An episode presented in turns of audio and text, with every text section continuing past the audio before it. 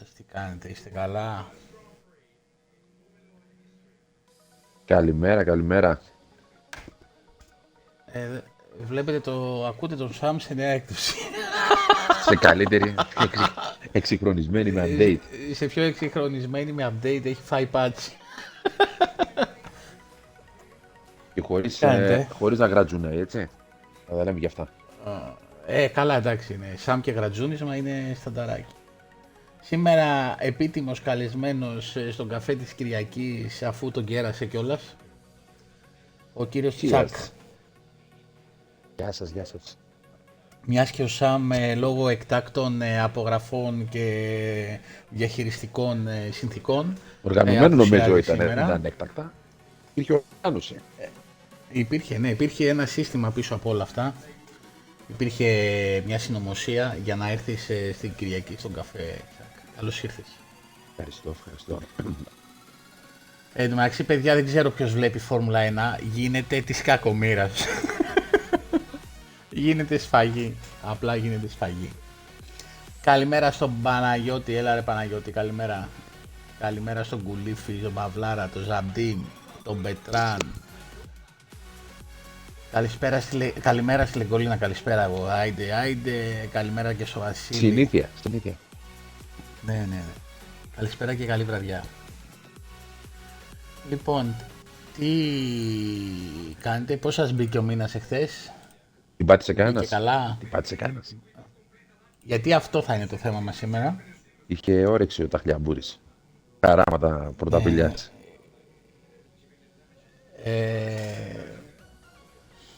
Εξαγοράζει. Το θέμα μας, πλάκες, πρωταπηλιάτικες πλάκες γενικά που αφήσανε ιστορία.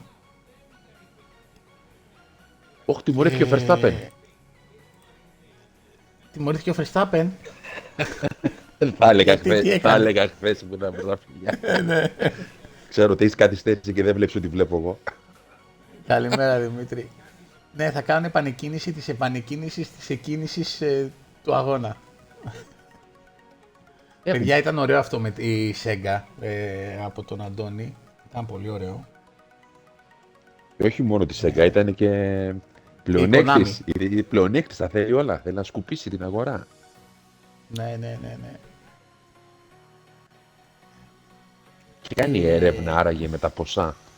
Ή το έγραψε στην τύχη, έγραψε τη χρηματιστηριακή της αξία. Όχι, έβαλε αληθοφανή ποσά, ναι, πόσο θα κόστιζαν άμα τις αγόραζε. Σωστός, όπως πάντα. Ναι, ή κάνεις πλάκα ή δεν κάνεις. Λοιπόν, για πες Τσάκ εσύ για την πρωταπηλιά και...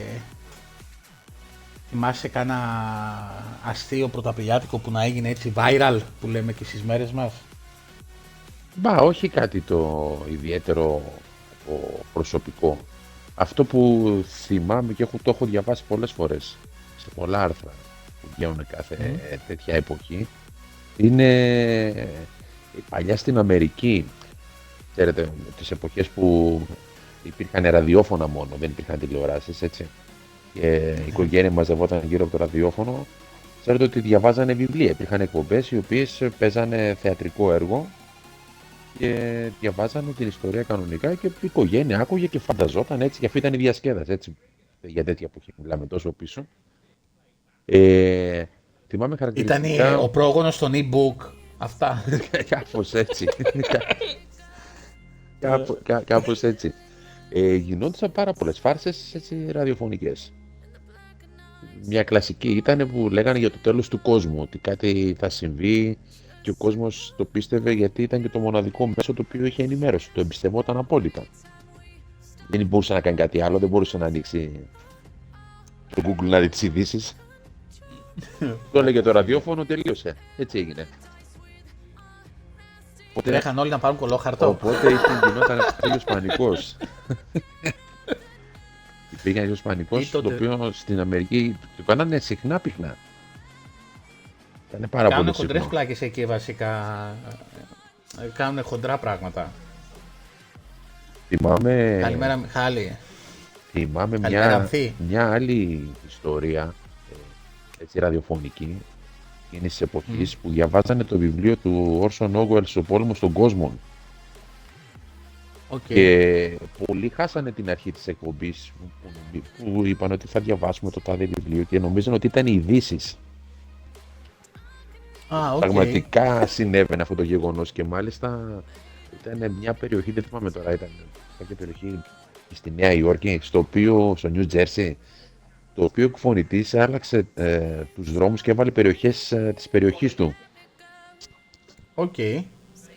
Και άρχισε να λέει το ότι προσγειώθηκαν οι Αριανοί στη Main Street και κάτι τέτοια και ο κόσμος έβγαινε πανικόβλητος στους δρόμους. Το οποίο φυσικά έφερε και την ανάλογη απόλυση μετά. Καλά, ναι, σιγουράκι μετά πήγαινε. Ήταν αναμενόμενο. Εντάξει, τα πιο... Καλημέρα Λευτέρη, καλημέρα στην Athletic Square, καλώς τα παιδιά. Το πιο αυτό που γίνεται ακόμα είναι στάνταρ στις αθλητικές εφημερίδες οι μεταγραφές. Έρχεται ο Ροναλντίνιο, ο Μέση, πολύ συχνά, πυκνά. Ορθό. Έβλεπες τέτοια πολλά, τέλος πάντων, άρθρα.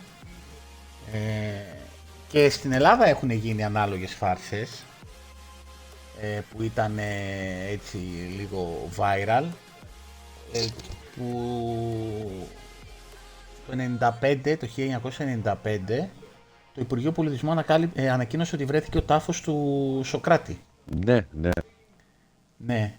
Και ότι βρήκανε ακόμα και το μανδύα του, λέει, και το χιτώνα. Ναι, και ίχνη από το κόνιο και καλά που είχε πιει. Και φανταστείτε ότι έγινε τόσο viral τότε που το είχε βγάλει και το γαλλικό πρακτορείο ειδήσεων που μετά ανακάλεσε την είδηση.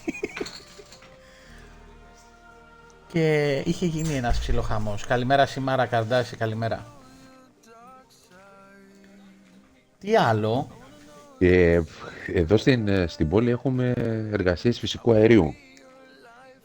Οπότε αρκετοί δρόμοι συχνά πυκνά έχουν λακκούβες, δεν προλαβαίνουν να τις καλύψουν, έτσι γίνεται ένας πανικούλης. Στις προάλλες βρήκανε και ένα μέρος από τα βυζαντινά τείχη της πόλης, όπως ίσως κάποιοι γνωρίζουν, κάποιοι δεν γνωρίζουν. Η μισή πόλη ήταν τουρκοκρατούμενη, είχε μεγαλύτερος πληθυσμός, ήταν Οθωμανοί, τέλος πάντων. Τουρκοκρατούμενοι όλοι στην Οθωμανική Αυτοκρατορία. Είχαν πάρα πολλές λίρες και πολλές φορές έχουν αναφερθεί το ότι στο τάδε σπίτι το παλιό το τουρκικό εκείνα του 1800 είχαν κρυμμένες κάποιες λίρες μέσα στους τοίχους. Κάποτε έτσι ήταν οι άνθρωποι, έτσι ζούσαν. Και χθες λόγω της πρωταπηλιάς βγάλανε ανακοίνωση το ότι για τις εργασίες φυσικού αερίου χτυπήσανε σε έναν αγωγό ο οποίος είχε ένα κιούπι με λίρες. Και λίγο πολύ αναπαράφηκε η είδηση, δεν ξέρω πόσοι την πατήσαν ή πόσοι, αλλά και εμένα μου ήρθε από κάποιον άλλο, με λέει, κοίτα να δεις τι έγινε. Με το μάτι λίγο εξαγρυπνισμένο όταν βλέπεις ότι βρήκανε πάλι λίρες μες στη πόλη, είχε συμβεί κιόλας, οπότε φαντάζομαι αρκετοί την πάτησαν. Εχθές διάβασα, καλημέρα Παναγιώτη, διάβασα κάπου ότι και καλά πλέον τα Game Awards, όσα αφορά τη δικιά μας τέτοια, θα τα παρουσιάζει ο Κοκλώνης. Κοίτα, άμα αναλάβει την E3 μπορεί να την αναστήσει, έτσι. Ναι, ή να την κλείσει μέσα, εντελώς. Πιο κλειστή δεν μπορεί να γίνει. Θα βάλεις Κοκλώνη, θα βάλεις Μενεγάκι, θα κάνεις μια Dream Team, θα βάλεις Ανίτα Πάνια. Εννοείται, ναι, και να περνάνε τα ταλέντα. Θα κάνεις μια δυνατή ομάδα. Με τον Τρίφωνα Σαμαρά στα κουρέματα.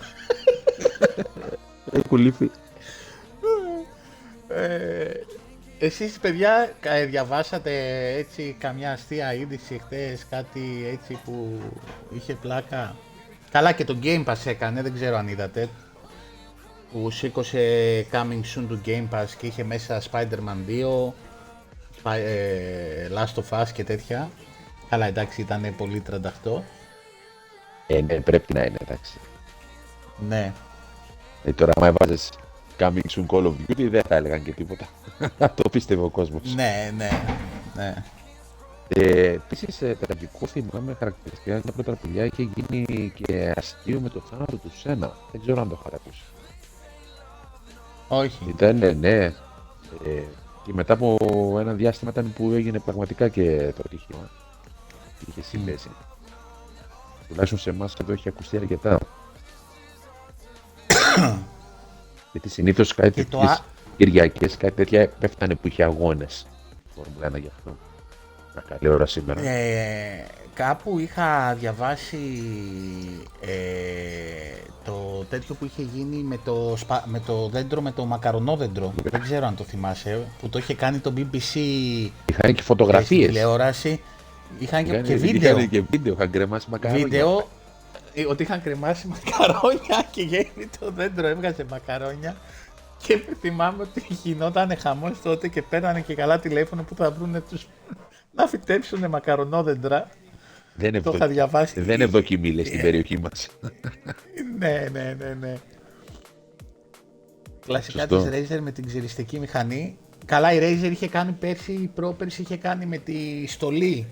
Δεν ξέρω αν το θυμάστε. Είχε κάνει μία... Δεν το έχω.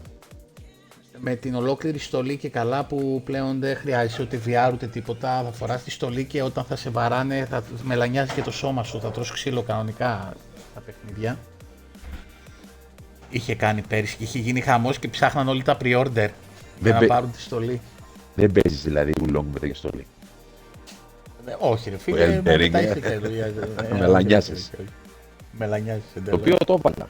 Έτσι για να δω και εγώ αυτό το δύσκολο πώς είναι και τι είναι. Είπα να το δοκιμάσω και εγώ λίγο. Και? Τι, Hyundai, τι. Στο πρώτο πώς. Έφτασα πολύ εύκολα εκεί και πολύ εύκολα τον βγάζω από την πρώτη φάση. Μετά λίγο δεν έχω μάθει ακόμα, αλλά δεν το βλέπω τόσο δύσκολο. Στη δεύτερη. Εκεί δεν έχω βρει ακόμα τα πατήματα. Δηλαδή παίζω δεξιά-αριστερό, πάω μπροστά, δεν βγαίνει το τελευταίο γκολ. Πλασάρισμα λίγο υπάρχει ένα πρόβλημα.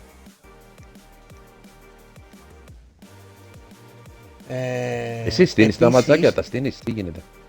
Ναι, τα στείνω διπλά φίλε, Μαλαισία. Δεν λες τίποτα. Δεν ξέρω αν θυμάστε για το Pokémon Go. Γιατί και το Pokémon Go ήταν πρωταπηλιάτικο αστείο. Πριν ξεκινήσει το Pokémon Go, το παιχνίδι που αυτό που όσοι το ξέρετε είναι αυτό με το κινητό που κυνηγούσες, ναι. Η Google είχε κάνει ένα τέτοιο ότι μπορείς πλέον λέει μέσω του Google Maps να κυνηγάς φανταστικά πλάσματα στους χάρτες. Και θα εμφανιζόταν στην οθόνη και καλά μέσω του Google Maps. Φυσικά αυτή ήταν η αρχή του Pokémon Go παιδιά, αλλά ξεκίνησε σαν πρωταπηλιάτικο αστείο. Μάλιστα. Ναι. Εγώ δεν έκανα κάποια πλάκα δηλαδή. Να σου πω. Κούντους ναι, δηλαδή και ναι. Microsoft. Την Google. Δεν έκανα κάποια πλάκα χθες. Ήμουν και τόσο κουρασμένος. Δεν είχα κουράγιο. Όχι, εγώ έπαιξα λεγκολίνα Pokémon Go μέχρι ένα σημείο που πλέον δεν εμφανιζόταν Pokémon πουθενά. Σοβαρά τώρα. Κάναμε και έβγαινες έξω. Ναι, κυνηγούσα Pokémon. Έχω και φωτογραφίες, έχω τέτοια με 5-6 ματράχαλους και δύο φίλες η Αρμονία που παίζει, που στριμάρει και αυτά που είμαστε σπίτι μου γιατί εδώ στο πάρκο κυκλοφορούσε ένα σπάνιο Pokémon και ήρθαν όλοι εδώ για να το κυνηγούσαμε. Είχα 3 τύπους έξω από την αυλή μου και πετούσαν Pokémon στο σκύλο μου. Ναι, αυτά με την Πρωταπριλιά. Εντάξει, πολλά λέγονται για το πώς δημιουργήθηκε, πώς βγήκε, πώς έκανε τώρα. Υπάρχει πολύ μύθος γύρω από το θέμα. Ναι. Άμα ήταν η αλλαγή του ημερολογίου που κάποιοι δεν το πιστεύανε ή ήταν... Ο Στέλιος έχει κάνει ένα ωραίο άρθρο στο The Avalon. Εκείνο νομίζω για Τρίτη και για το Πασκευή και 13 δεν ήταν. Όχι, έκανε και για την Πρωταπριλιά μία από τις ιστορίες για το πώς ξεκίνησε. Βασικά η ιστορία είναι, λέει ότι οι Γάλλοι γιόρταζαν την Πρωτοχρονιά, το Μεσαίωνα, την 1η Απριλίου λόγω του Πάσχα.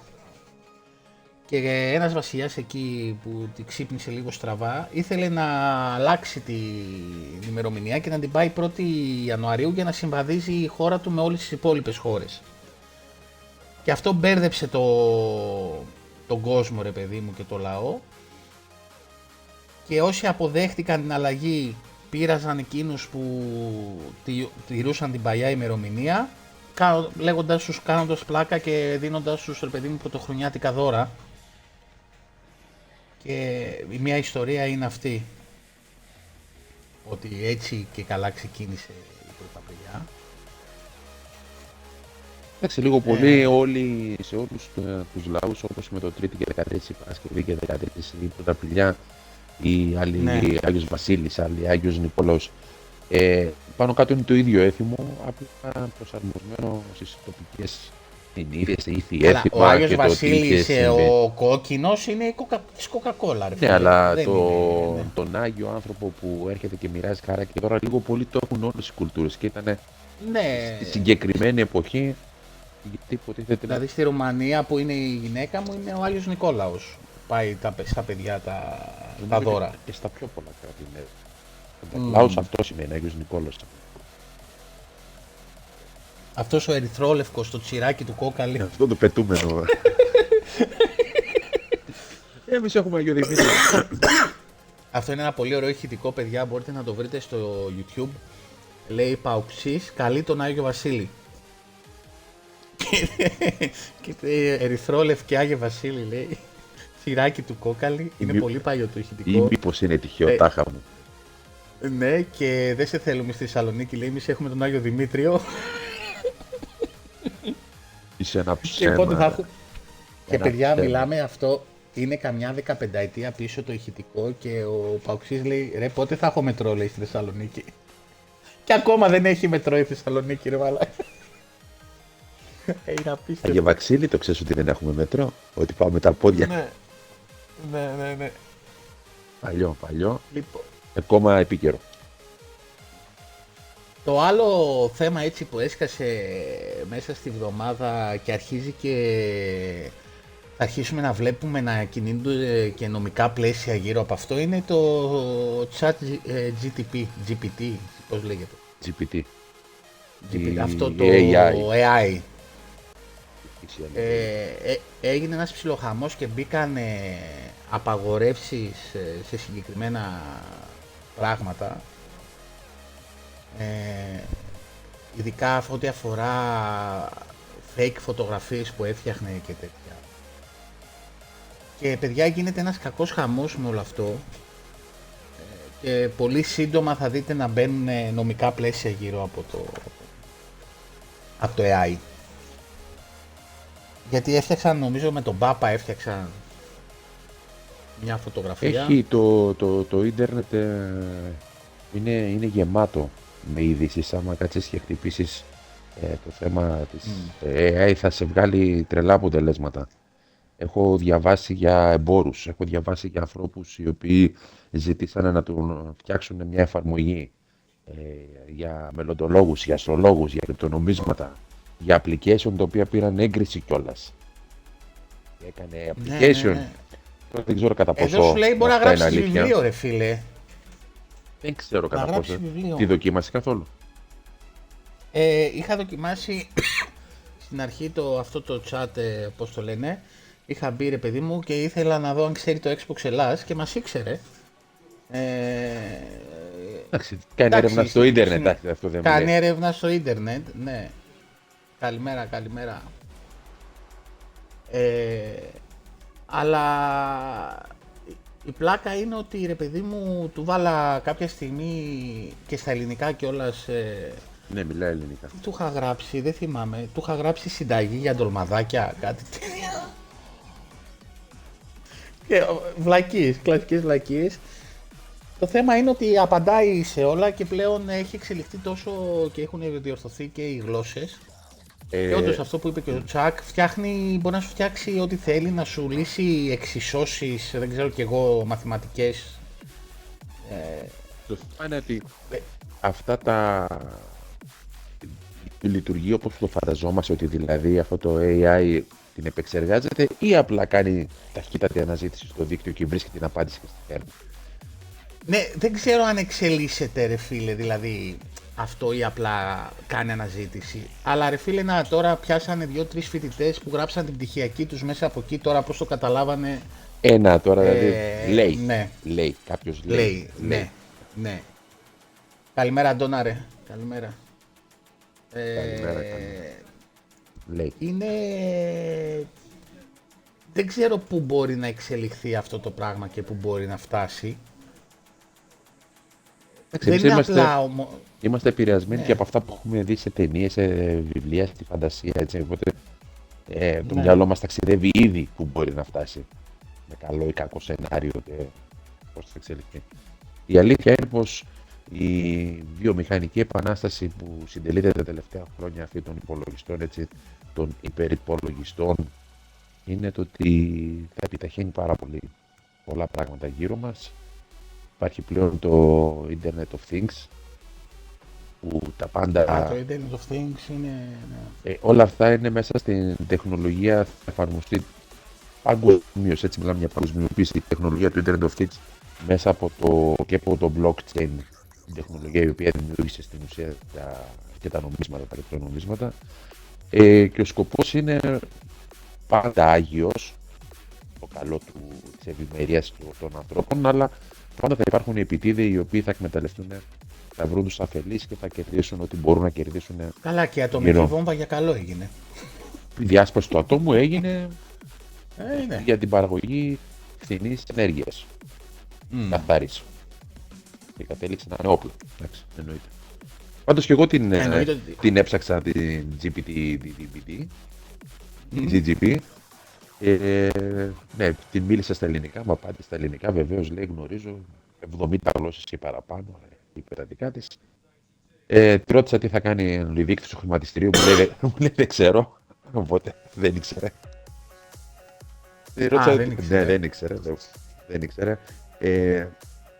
Συγκεκριμένα είπε ότι δεν είμαι, λέει, άνθρωπος, δεν μπορώ να έχω συναίσθηση να και το χρηματιστήριο επηρεάζεται από πάρα πολλά πράγματα τα οποία δεν είναι μόνο μαθηματικά, οπότε δεν μπορώ να γνωρίζω τι θα γίνει.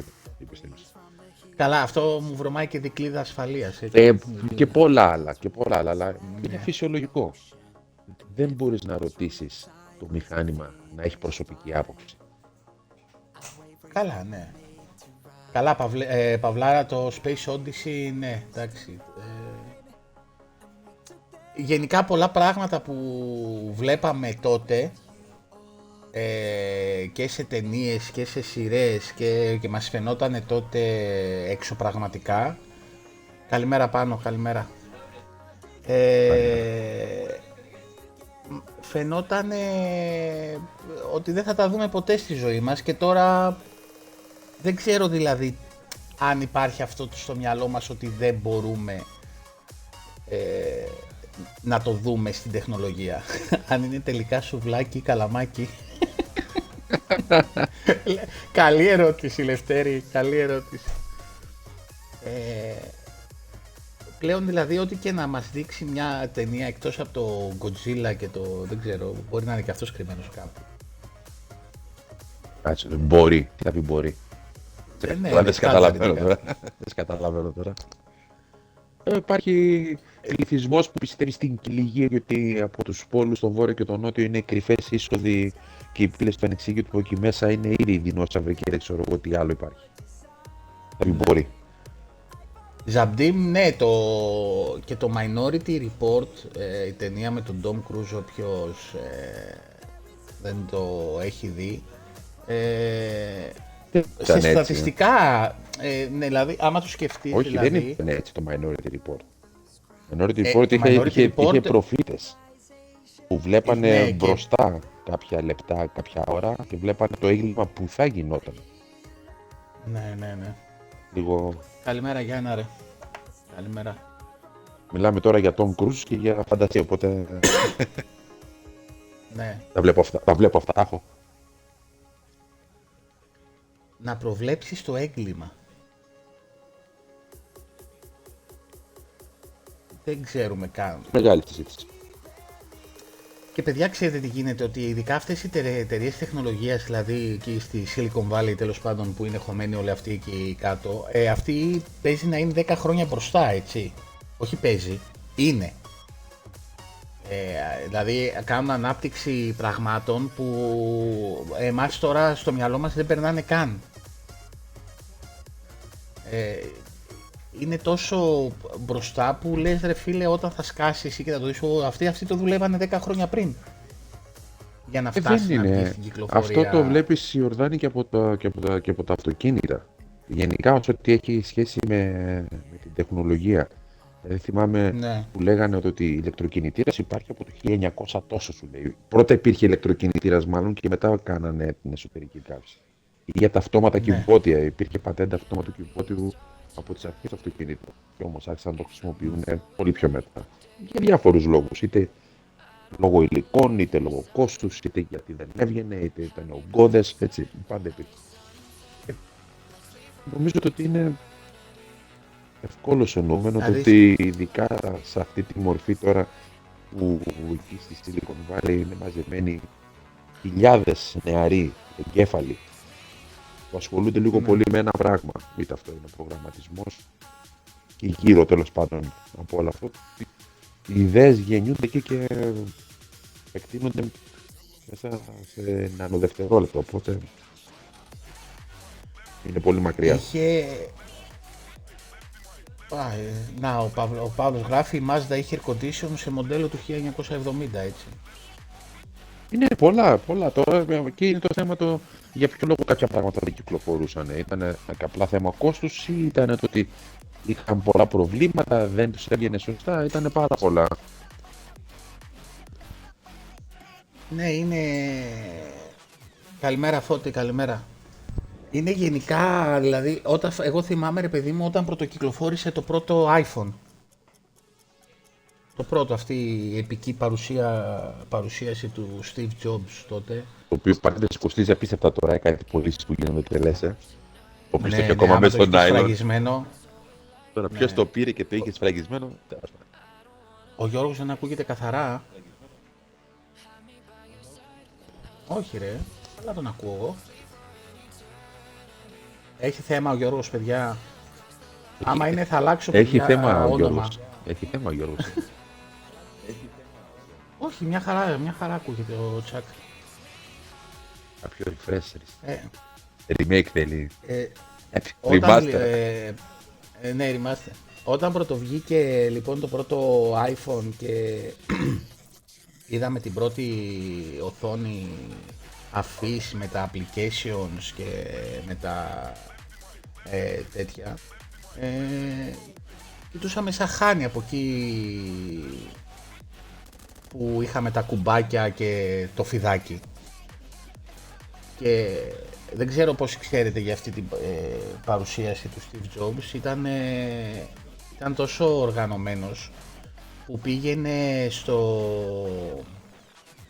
εκεί που ήταν το έδρανο και καλά και είχε άλλα iPhone, άλλες συσκευές και τις άλλαζε γιατί φοβόταν μην κρασάρουνε με τις εφαρμογές που άνοιγε. Κάθε φορά που άνοιγε άλλη εφαρμογή κρατούσε άλλο iPhone. Αλήθεια, Ναι. Δεν το έχω δει πουθενά, δηλαδή ούτε σε ντοκιμαντέρ το είχε, δεν νομίζω. Ναι, άμα δείτε, άμα διαβάσετε το βιβλίο, γιατί φοβόταν με του κρασάρι στη... και ήταν τόσο, το κάνει τόσο ωραία την παρουσίαση και αυτά που δεν καταλάβαινες καν ότι άλλαζε κινητό. Ότι είχε άλλο κινητό συνέχεια στα χέρια του. Μπροστά ρε φίλε, εντάξει, ο τύπος ήταν μπροστά στις παρουσιάσεις. Διδάσκεται στα πανεπιστήμια ο Steve Jobs. Σίγουρα. Αλλά η εξέλιξη αυτή της τεχνολογίας, δηλαδή από εκεί από τα κουμπάκια, ξαφνικά είδαμε μια οθόνη κινητού και τώρα έχουμε φτάσει πλέον... Τις λυγίζουν, να τις κάνουν στα 4, τις κάνανε στα 2, τις γυρνάνε ανάποδα τώρα, ναι. Ναι. Έχει βγει η τηλεόραση, η LG είναι... ή η Samsung που έχει βγάλει το φύλλο αυτό, το οποίο διπλώνει μαγνητικά και... πάνω που το κολλάς στον τοίχο μαγνητικά δεν λες. Μπράβο, ναι, και δεν έχει καθόλου LG, πλαίσιο. LG. Ναι. ή τα smartwatches, δηλαδή άμα σκεφτείτε καθημερινά τεχνολογίες που χρησιμοποιείτε που κάποια στιγμή δεν τις φανταζόσασταν καν, έχει ξεφύγει το πράγμα εντελώς. Οπότε άμα βγαίνει ο Ιάσονας από το Βυζίγιο και σου λέει ότι αγοράζουμε την Κονάβε, ναι, τώρα... λίγο το πιστεύεις γιατί... ναι. Όλα αυτά που γίνονται. Είναι έξω πραγματικά. Ο Jason από το Βυζίκι. Μεγάλη παρουσία. Πολύ μεγάλη παρουσία. Βαλάντης και μάτι. Γελάς Αντώνη, αλλά πολλοί πιστέψαν τη φάρσα σου εχθές. Τεχνολογικά βγήκε η Konami και το διέψευσε. Έκανε επίσημη δήλωση στο Twitter. Η Σέγγα όμως δεν το διέψευσε, άρα κάτι παίζει. Άρα κάτι παίζει. Τεχνολογικά προηγμένοι νιώθαμε σε κάποια φάση που υπήρχε κινητό με ελληνικά κανάλια και κεραία σαν του τραζίστορ. Γιατί ξέχασες κουλήφι τη φορητή τηλεόραση που κυκλοφορούσε κάποια στιγμή, εγώ είχα. Μικρή τηλεορασίτσα. Είχε πάρα πολύ, εκείνη η τηλεόραση έπαιζε πάρα πολύ μέσα στις νταλίκες. Ναι, εγώ είχα τέτοιο στο κρεβάτι δίπλα. Πώς ήταν, στα περίπτερα είχαμε σωστά οι περιπτεράδες. 2 ίντσες, τι ήταν εκείνη η οτονίτσα η μικρή. Ναι. Με τις 2 κεραίες κιόλας τις έκανες πέρα δόθε για να μπορέσεις να βρεις, πώς το λένε, σήμα. Του ξύπνησε το βαλάντι Παύλος.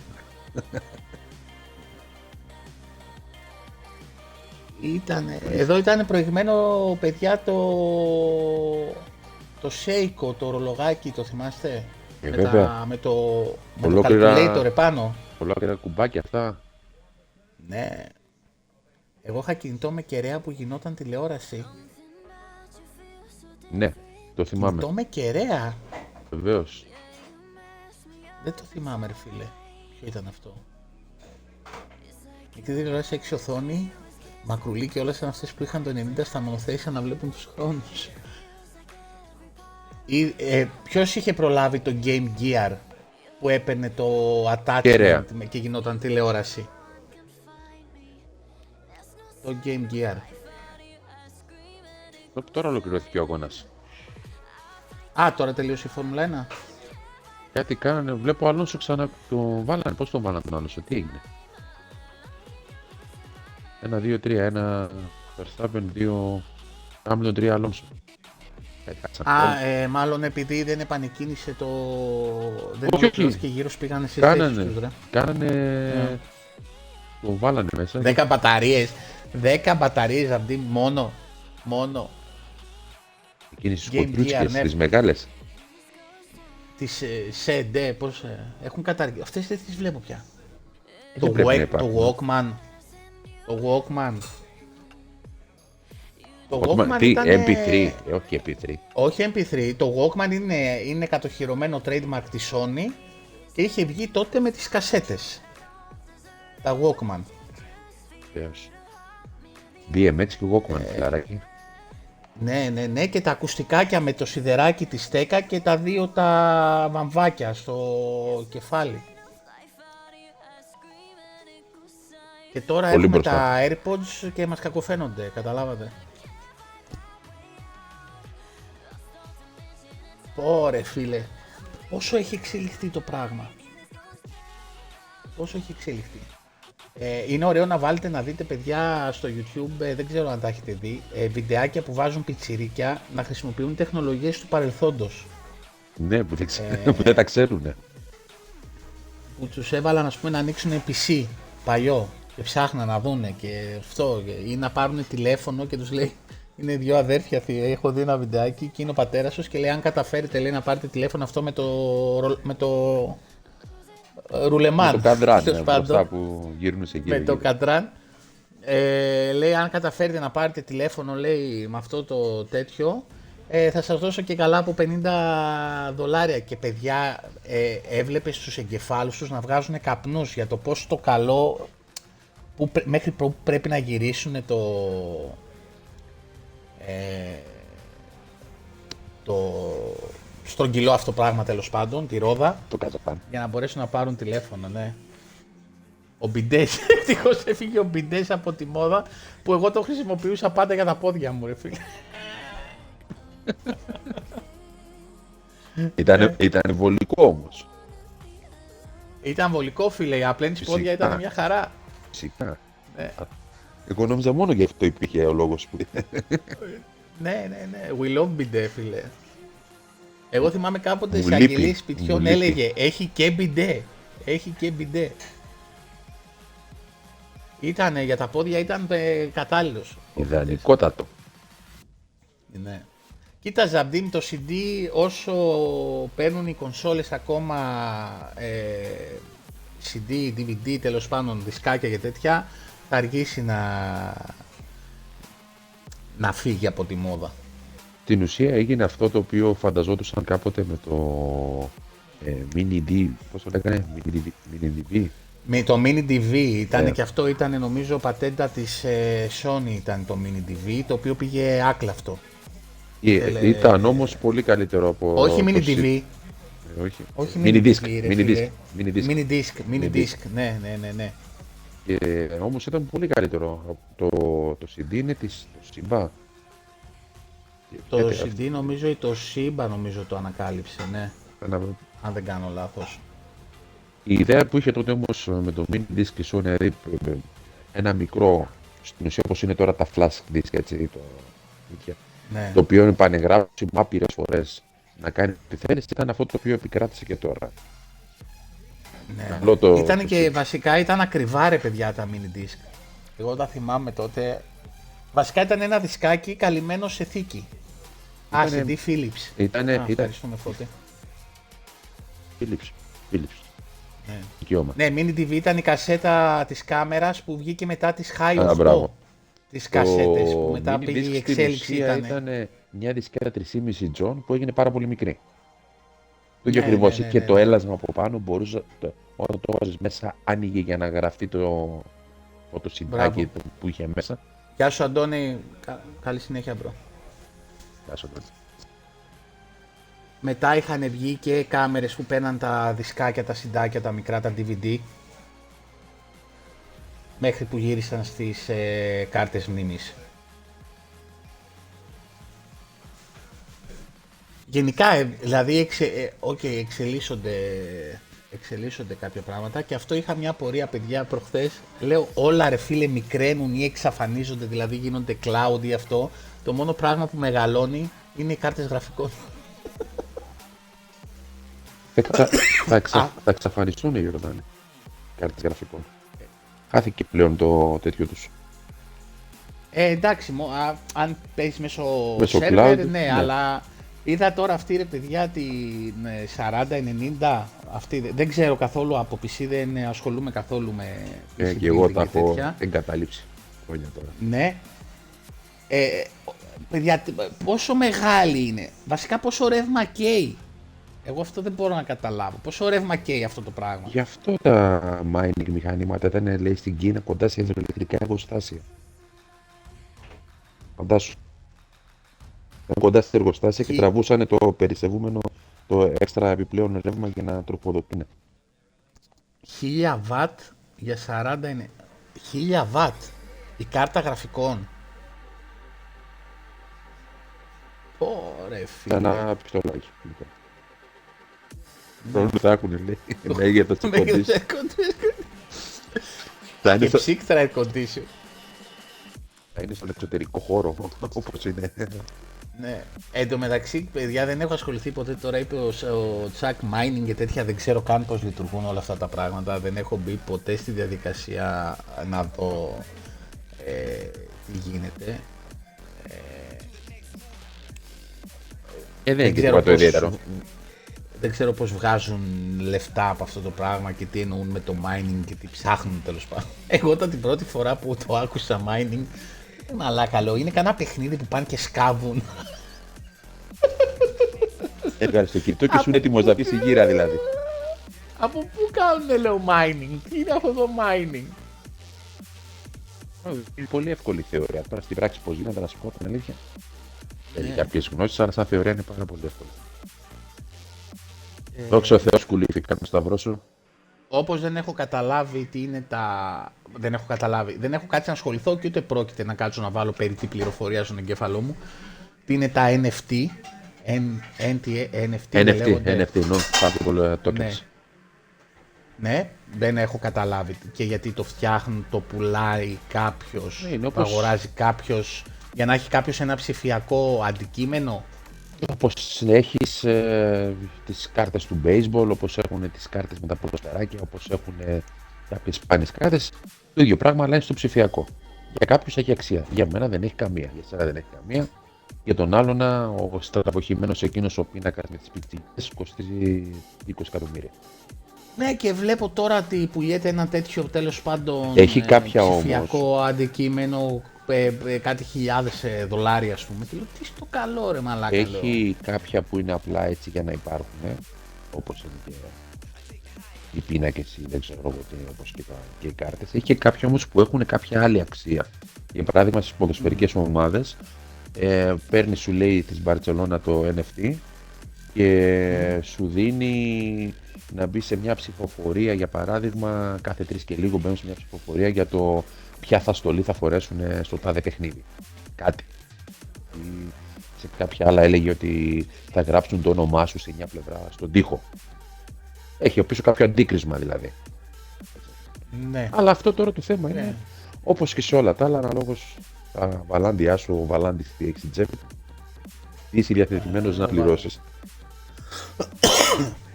Ναι, δεν ξέρω, μου φαίνονται υπερβολικά πολλά χρήματα για κάτι τέτοιο, κατάλαβες. Μια επιταγή είναι, δεν είναι πολλά, εντάξει, μην τρελαίνεις. Μια επιταγούλα, δύο επιταγούλες. Καλά, εσύ εντάξει τώρα, εντάξει, είσαι και άλλη κλάση τώρα, δεν είσαι φτωχάτης αυτά. Είναι σε άλλη κατηγορία ανθρώπων. Ο Βαλάντιος κανονίζει, ναι. Τι άλλα. Έτσι που λες με την πρωταπληγιά.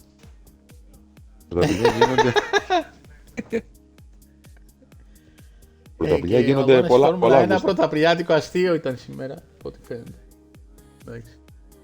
Παιδιά, όποιον αρέσει η Φόρμουλα 1 και δεν το είδε τον αγώνα, να τον δείτε. Έχει, είναι χαμός.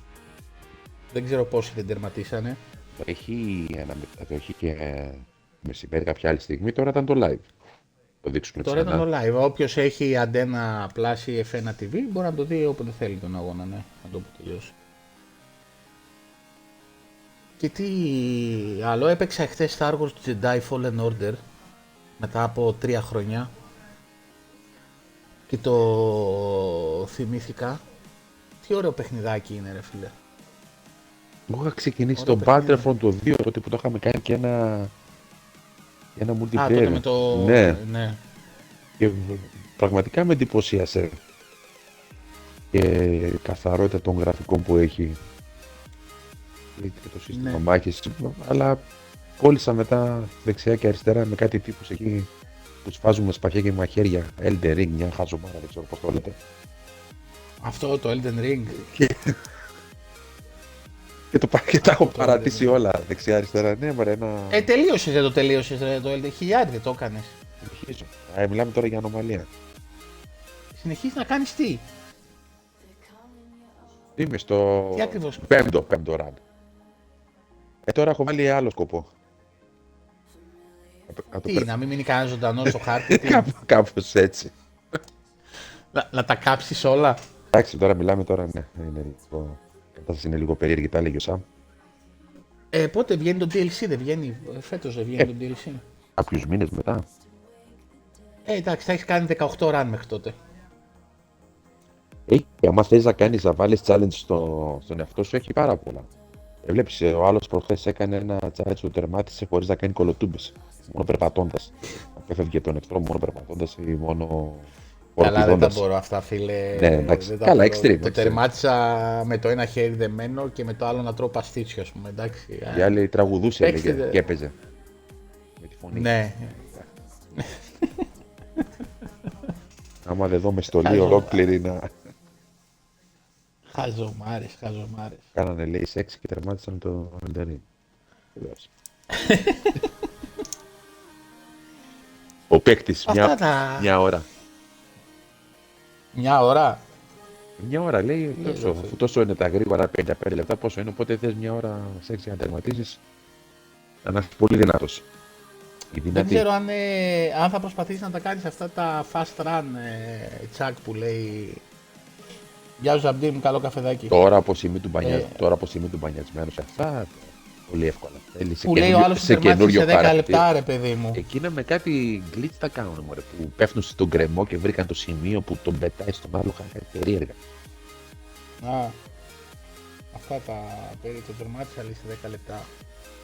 Όχι, απλά τώρα το, να μην σε ζαλίζω άλλο με το Elden, επειδή είχα ξερευνήσει στην αρχή έτσι, τρομερό κομμάτι του χάρτη για να δυναμώσω αρκετά, γιατί δεν τα κατάφερνα. Όταν μετά το ξαναπαίζεις, εξαφανίζω όλες τις φλογίτσες, αλλά τα σημεία που έχεις επισκεφτεί, που έχεις βρει caves, που έχεις βρει dungeons και αυτά, στα εμφανίζει ακόμα. Οπότε βλέπεις ότι σε ένα χάρτη έχει μεγάλα σημεία τα οποία δεν υπάρχει κάτι εκεί. Περπατάς εκείνα και κάτι βρίσκεις. Γιατί πραγματικά ήταν πολύ πολύ χτισμένος αυτός ο χάρτης. Κάθε στροφή, κάθε γωνία κάτι έχει.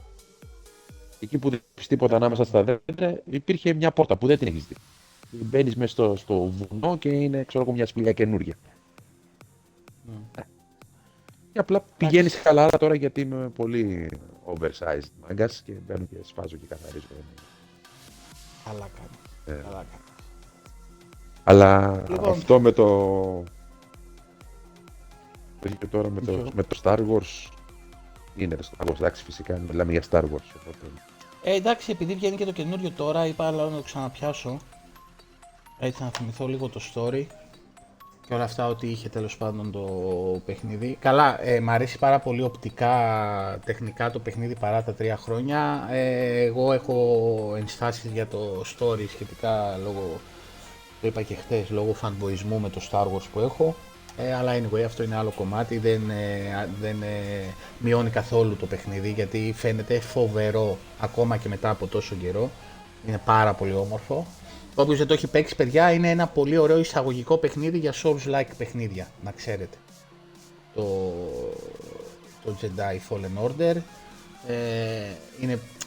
δεν έχει τη δυσκολία του Wulong ή του Elden Ring, αλλά σας βάζει στο νόημα ότι κάνω meditate, ξανακάνουν respawn οι εχθροί άμα κάνω rest, θέλει πολύ dodge, θέλει πολύ parry, θέλει defend και τέτοια.